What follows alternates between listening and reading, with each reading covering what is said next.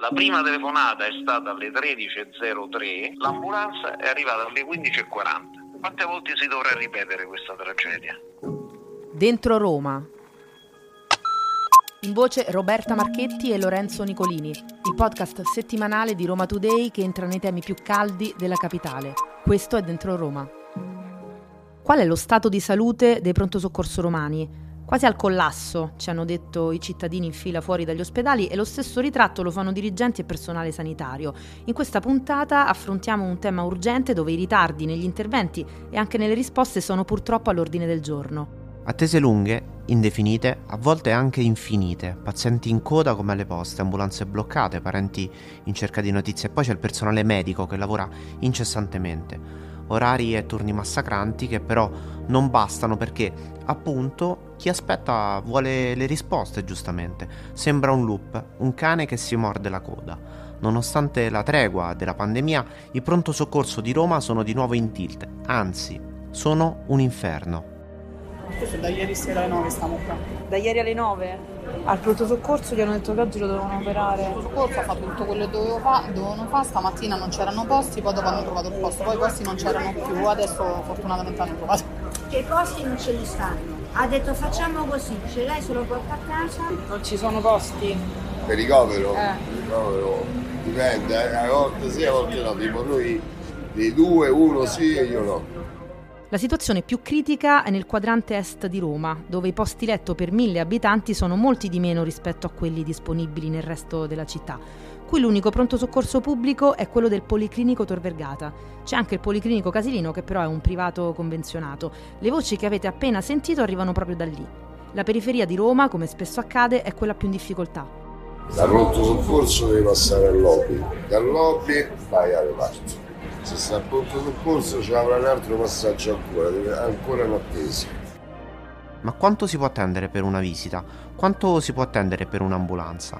A volte tanto, altre volte invece troppo. Anche una vita. Luglio scorso riavvolgiamo il nastro. Paola Onofrei, 29 anni, si sente male. Paola lavorava. Sì, avete sentito proprio bene, la forma verbale è cambiata. Paola lavorava come cameriera a Trastevere. Una sera tornò a casa prima di terminare il turno di lavoro, non si sentiva bene. Il giorno dopo ha iniziato a chiamare il 118 per quattro volte, due ore e mezzo di attesa.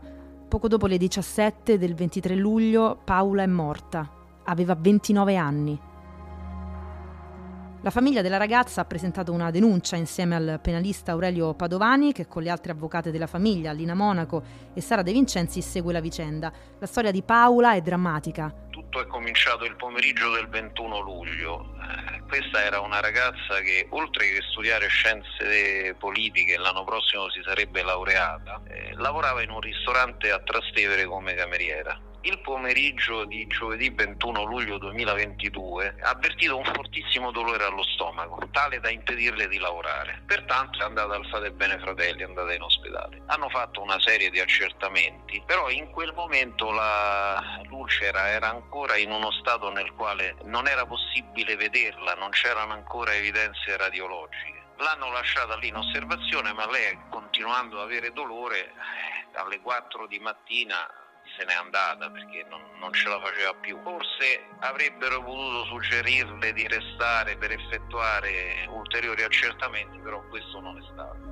Tutto il venerdì è stato a letto con antidolorifici e carbone vegetale perché all'ospedale non sapevano di cosa si trattasse, per cui hanno pensato a una sospetta colite e lei ha preso antidolorifici e carbone vegetale. Tutto venerdì a letto, sabato 23 a luna chiama la sorella dice guarda non mi sento più mani e piedi. La sorella chiama il 118 e spiega al primo operatore che cosa sta succedendo. Il primo operatore passa a un secondo operatore al quale lei rispiega tutto quanto e questo dice manderemo un'ambulanza. Questa cosa si ripete per quattro volte e per tutte e quattro le volte, prima dice la prima volta ha detto non sento mani e piedi, la seconda ha detto non sento neanche la lingua, la terza ha detto non ci vedo più, La quarta è stata di sollecito perché ormai lei era in stato, in stato di semi-incoscienza. La prima telefonata è stata alle 13.03, l'ultima telefonata è stata alle 15.29, l'ambulanza è arrivata alle 15.40. Il destino di Paola non sappiamo quale sarebbe stato, però una cosa è certa, ha aspettato per due ore e mezza un'ambulanza. Ben quattro sono state le telefonate al numero unico per le emergenze, come abbiamo sentito. Ecco, sul caso c'è un'indagine, però un interrogativo ce lo dobbiamo porre. Si sarebbe salvata la vita? La ragazza è morta per shock settico derivante da ulcera duodenale eh, perforata complicata da peritonite e, por- e polmonite bilaterale. Non ha mai fatto uso di sostanze stupefacenti. Quante volte si dovrà ripetere questa tragedia? Almeno avrebbero potuto dire guardate non abbiamo ambulanze disponibili, rivolgetevi a un'ambulanza privata, portatela a mai, inventatevi qualche cosa. Noi la prima ambulanza ce l'abbiamo tra 2 ore e 37, sarebbe stata una risposta. La storia di Paola, morta a 29 anni, è terribile. L'avvocato Padovani tocca un altro punto importante, mancano le risposte. Andando nei pronto soccorso di Roma Est è evidente come la scarsa comunicazione è qualcosa con cui fare i conti, è questo che abbiamo raccolto. Le persone, i familiari dei pazienti in attesa di cura e supporto medico brancolano nel buio, lì fuori, aspettano, si affacciano, chiedono, ma spesso restano ore e ore senza risposte. Da ieri nessuno ci ha detto niente, non abbiamo parlato con un dottore. Ci hanno detto a mezzanotte e mezza andate via, dalle due che stavamo qua. Perché avete un parente dentro? Sì, papà al pronto soccorso. Poi domani c'è una visita, io devo capire se me lo dimetto o no. no. E ci dice bene che è tempo buono, eh. perché qua se non sta sotto l'acqua, non c'è un posto dove puoi entrare. Un po'. Eh, quello dico, cioè si aspetta fuori così. e non laggiù, e si ti chiama non si sa. Allora, fin qui il viaggio nei pronto soccorso dal punto di vista dei pazienti, però gli operatori che cosa dicono, o meglio, come vivono e che cosa vivono all'interno degli ospedali. Abbiamo fatto quattro chiacchiere con il dottor Giulio Maria Ricciuto, è direttore del Dipartimento Emergenza e Accettazione dell'ospedale Grassi di Ostia e anche presidente della Simeu, insomma un punto di riferimento della medicina d'urgenza di Roma. È lui che ha il polso della situazione dei pronto soccorso in città e lo scenario come il dottore ammette, è disastroso. È un disastro totale in questo momento dal punto di vista numerico, dal punto di vista della dignità professionale. Noi abbiamo solo il San Camillo a oggi che ha un eh, meccanismo virtuoso di quella che si chiama boarding, ovvero della zona dove i pazienti aspettano ricovero, che dovrebbe essere ovviamente fuori dal pronto soccorso e a carico degli specialisti. C'era solo il San Camillo, tutto il resto i pazienti sono dentro il pronto soccorso ad aspettare ricovero nel momento di maggior bisogno degli specialisti. È una follia organizzativa. E quindi cosa succede tra l'altro? Succede che peggiorano le prognosi di chi sta in pronto soccorso, ma le nostre postazioni vengono occupate da questi pazienti e quindi si creano le code delle ambulanze e quindi si creano le attese di chi arriva da solo anche di 6, 7, 8, 10, 12 ore.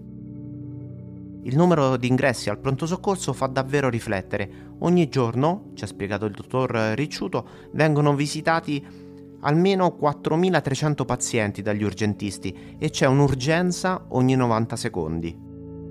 Siamo sull'ordine del bollettino di guerra perché sono 4.300 circa di media al giorno nei nostri pronto soccorso, di cui il 20% arriva di media con i mezzi Ares o insomma, di 118, i mezzi d'ambulanza. E quindi, eh, siccome il 20% di questi accessi si rivela essere una vera emergenza, significa che nel nostro, nella nostra regione ogni 90 secondi c'è, c'è un'urgenza vera. Un effetto domino, appunto. I motivi scatenanti sono tanti e non tutti vanno cercati all'interno dei reparti d'urgenza, ma una cosa è certa, manca il personale. Secondo un'indagine dell'Associazione Cittadinanza Attiva, a Roma mancano oltre 400 medici d'urgenza.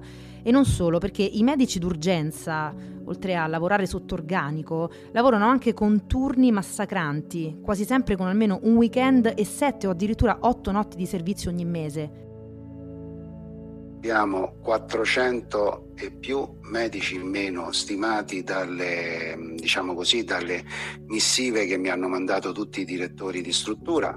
La somma fa oltre 400 su 1000 di eh, più o meno di fabbisogno, per cui si rende conto che siamo al 40% in meno. Ma quello che conta tanto sono le condizioni di lavoro disastrose, disarmanti e inumane in cui si lavora e per le quali quindi i medici di pronto soccorso stanno, diciamo così, cercando in tanti diversa allocazione, perché eh, noi subiamo anche noi quello che subiscono i pazienti. Quando noi vediamo un paziente che sta in barella 3-4 giorni, un anziano, senza un'adeguata cura come avrebbe nel reparto al cui è stato destinato, che noi avremmo già finito, ma il paziente è lì, continua a essere lì a carico nostro, mentre noi dobbiamo fare altro. Ed è un qualcosa di devastante a livello psicologico per noi operatori, ovviamente peggiorato dalle aggressioni. È un professionista picchiato, un professionista minacciato, aggredito, è un professionista perso.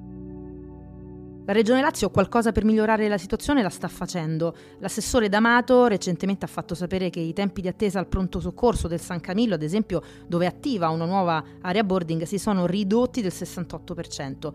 Questo però non basta, come abbiamo detto è un effetto domino. Le attese e la carenza dei posti letto portano un altro grande problema, quello che, almeno secondo quanto abbiamo sentito, potrebbe essere costato la vita a Paola. A Roma le ambulanze si bloccano, arrivano dopo mezz'ora se sei fortunato, in altri casi si deve aspettare ancora di più. Ma perché questo? Alessandro Saulini, il segretario del NUR SIND dell'Ares 118, ce lo spiega. Nei giorni scorsi oltre 30 ambulanze sono rimaste contemporaneamente bloccate nei pronto soccorso della capitale in attesa della restituzione della barella. Rischia di inficiare su quella che è la capacità di risposta nell'immediato alle richieste di soccorso ed è quella del cosiddetto blocco spinale. 118 arrivano in pronto soccorso trasportando eh, pazienti vittime di incidenti stradali o traumatismi di varia natura immobilizzati e bloccati su un presidio indispensabile e fondamentale per la gestione degli eventi traumatici. Eh, l'ospedale non libera la barella spinale, quindi la tavola spinale nell'immediato, il paziente viene assistito sulla tavola spinale del 118 e l'ambulanza ne resta priva. Questo cosa comporta? Provoca una operatività dell'ambulanza a metà. Le problematiche chiaramente comportano comportano delle gravi criticità, criticità che è facile eh, ipotizzare nel considerare un 30 mezzi di media bloccati contemporaneamente nei pronti soccorso e un altro 3, 4, 5 ambulanze che comunque sono operative ma per metà. Se andiamo a togliere al parco macchine presente su Roma per la gestione dell'emergenza è evidente che la centrale operativa del 118 si trova a rispondere alle chiamate di soccorso con meno mezzi a disposizione. Siamo arrivati alla conclusione. Noi abbiamo provato a sentire l'assessore alla sanità nel Lazio Alessio D'Amato per chiedergli lumi sulla situazione nei pronto soccorso e sul tema del blocco ambulanze. Lo avremmo anche intervistato sulle attese che portano alle aggressioni al personale medico, che lui stesso più volte nei comunicati stampa ha condannato, o anche sui posti letto che non ci sono. Noi non abbiamo avuto risposte e come i pazienti che vivono a Roma, anche noi aspettiamo. Quello che conta per i pronto soccorso è il carico dei pazienti che devono essere ricoverati ai posti letto che non ci sono, perché il problema è tutto lì, perché se noi non avessimo quei 20-30 pazienti da assistere, lei si rende conto che se non hai 20-30 pazienti da assistere hai 20 postazioni in più dove visitare chi arriva e hai un, un medico in meno a occuparsi di ciò che non è nostro. Quindi noi abbiamo una asimmetria tra la posizione dello specialista e la posizione dei pazienti che dovrebbe assistere. Se non si risolve questa, oltre che aumentando i posti letto, anche appunto spostando la simmetria, non si risolve nulla. Dentro Roma, il podcast settimanale di Roma Today. In voce Roberta Marchetti e Lorenzo Nicolini. In regia Giulia Bonanni e Alberto Pezzella. Dentro Roma è una produzione City News.